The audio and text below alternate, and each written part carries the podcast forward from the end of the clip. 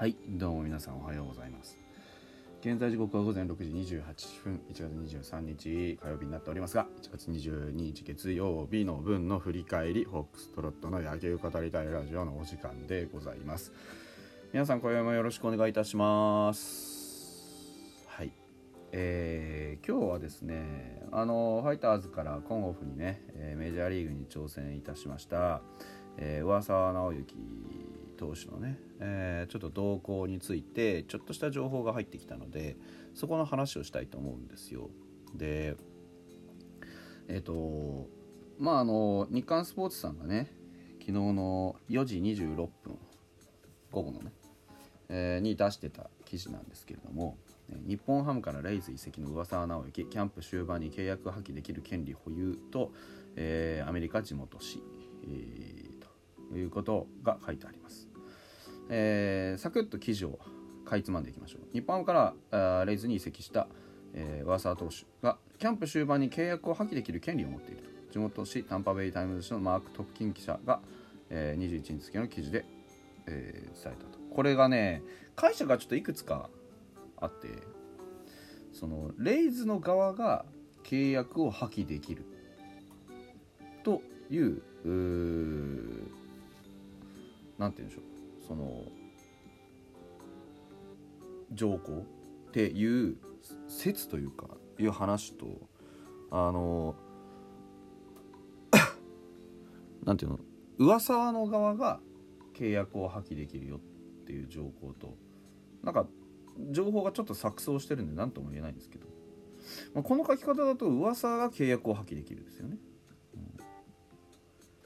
うん、で出どころは同じその Tampa Bay Times のマーク・トプキン記者の話なので僕はどっちかっていうとこれは権利の持ってるのは、まあ、基本的には噂じゃなくて球団だと思うんですけど。で噂はメジャーとマイナーのスプリット契約を結んでいると。マイナーにとどまった場合は年俸3260万。メジャー昇格すればあ基本的には3億6300万。でイニングに応じた出来高もついて160イニング。で、えー、5億800万契約金は363万円となってますと。いう話だそうです。で、えー、噂は先発ローテの候補の一人とした上でローテを争う候補は多数いるんだよと。でまあワゲスパックも候補の一人になるよというところで、えー、レイズはワゲスパックを過去に気に入ってたよという話もある。マイナー契約の選手がキャンプ終盤で契約破棄する権利を持つことはメジャーでは一般的だよと。契約を破棄した後に契約を結び直しマイナーにとどまるということも可能で開幕前の状況によって複数の選択ができると。でこの書き方を見るとまたちょっと状況が違って要はあのメジャーでやりたいと言っている選手がいますと。でまあスプリット契約を結びます。メジャーマイナー球団がどっちにするかなって考えます。でキャンプの終盤になりました。どうやらメジャーに昇格する見込みはないようだ。ってなったら噂の側が「ちょっとすいません契約破棄で」って言ってフリーになると。でフリーになると今度何が起こるかっていうと他の球団と交渉ができますと。で他の球団と入団交渉をしてでやっぱりこっちでメジャー契約してくれそうだし。ていうことが、まあ、可能だということですよね。うん、だからそれを可能にするためのこれは契約なのではないかということのようかなと思っておりますがどうなんでしょうか。でスポニチアネックスが似たような報道を出してましてこれはあの23日の午前2時半に配信されたものですが、えーえー、今度 Tampa Bay Times がスプリングトレーニング終盤に球団が契約解除できる条項が存在すると伝えた。で、えー、このことについては移籍情報サイトトレードルーマーズというのがありましてこれが、えー、この契約解除条項はおそらくマイナー契約の儀礼的なものだと。で開幕メジャーが叶わなかった場合でもマイナーに送って、えー、米国の野球に慣れさせるだろうと。いうふうにしたと。要はもう鼻からマイナー契約なんだよと。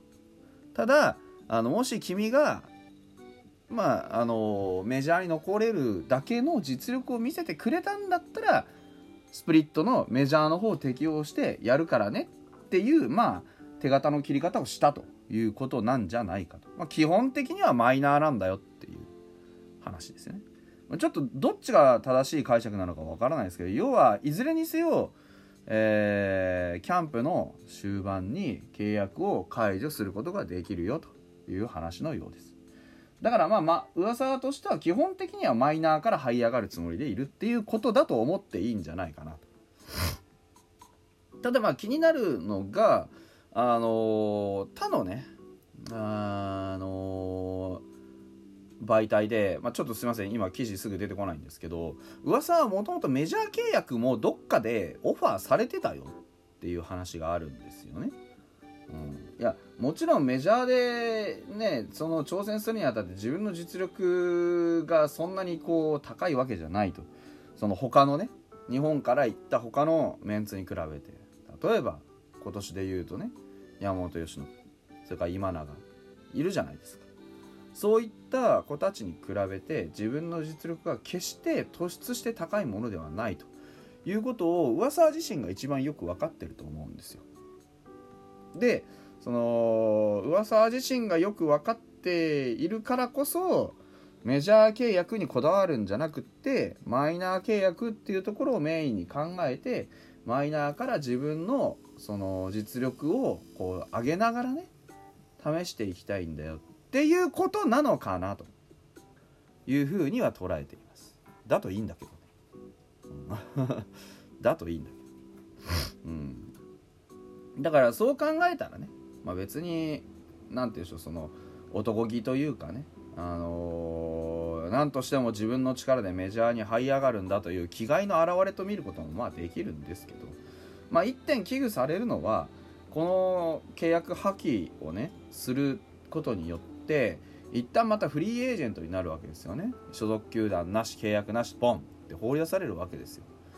で果たしてそれをそうして再契約してくれる場所があるのかどうかってことですよね。要はあのー、マイナー契約ってことはどういうことかというと要はレイズのマイナー契約ってことでしょ、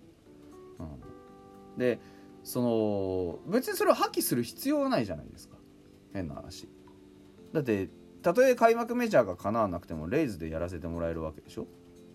うん、でわざわざ契約破棄の情報いやわかんない。一般的なものだ。通過儀礼的なものだと。いうふうに説明されているからまあ一般的なのかもしれません。あっちだとしたら。ただなんかここでこのなんか報道がポロッと出てくるっていうこともなんとなくなんでだろうなっていうけど一般的なものなのだとすれば別にこれまでの他のねえー、日本から行ったいろんな選手の中にもこの契約があったのかもしれないという話になってただこれをわざわざニュースにしてくるっていうところはちょっとよく僕は分からなくって儀礼的なものなどだとしたらね。うん。まあちょっとよく分からないんですけど。でまあマイナー契約だから元からねマイナー含みじゃないですか。だから別にわざわざ契約を破棄して別に移る必要がないわけですね。その球団には入れるわけだから。やってみてレイズの野球が合わねえとかなんかレイズの環境やっぱりダメだなってなったら他のところに行くっていう話なのかもしれないし。ちょっとこのこのニュースがボロッと出てきたことの意味とね2つの媒体からねスポンジだとか日刊だとか2つの媒体から出てきたことの意味とまあ、これが、まあ、いまいちこう噛み合ってこないなっていう気はしてます。うん、ただまああのねちょっと皆さんも考えれば想像つくと思うんですけどここでねあの例えばキャンプ終盤にポロッと契約解除ってこの条項を使って契約解除をして日米ともに自分の移籍球団を探すっていうムーブは可能になるわけなんでそれだけはちょっとあのやめていただきたいなっていうのが本音のところですね。うん、まあそんなことはないとは思思ってますしそれは信じてはいますけどまあそういうことができてしまうっていう抜け道が発見されたっていうのはあのね FA に満たなくてもポスティングを球団におねだりをしていいよって言ってもらった上でワンテンポ早くうん、あの FA 権を手に入れることができるっていうこの条項がくっつくとね。あまあ悪さに使えるよねっていう人が出てきてもおかしくないと。まあ、僕は基本的にアメリカにはどんどんね移籍してどんどん失敗してどんどん帰ってくればいいと思ってるんです。成功も当然してくれればいいし。いろんな選手がねそうすることによって日本球界は絶対発展すると思ってるんですよ。チャレンジしてその経験値をフィードバックするってことがすごく大事ですから。ただあのー、やっぱりそのためにはそれなりの実力っていうのが、まあ、当然あれば一番いいですけど、ね、その必要なわけでね、うん、ただやっぱり正規の手続きにのっとっていってほしいっていうのはあるわけですよ。でその上で別にどこに移籍しようか。あの夢破れてどこに移籍しようか僕は構わないと思ってるんですがこういう抜け道的な使い方がもしね万が一噂がそうするってわけじゃないですよ。今今回見方この抜け道みたいなのは塞いでおいてほしいなって思うんですよね。さすがに。それはちょっと違うじゃないですか使い方としてね。正しく正しい理念のもとにねあのルールを適用してルールを正しく使ってくれる前提でやっぱりやってほしいなっっていうのはあるのでそこについては少し、えー、やっぱりこう警戒心というのは持っておくべきなんじゃないかなというのが今日の感想かなというふうに思います。まあそんなことはないと信じていますんでね噂がぜひあのメジャーで成功してくれればなというふうにはそれは当然思っておりますがという前提でございました。それではまた明日です。バイバイ。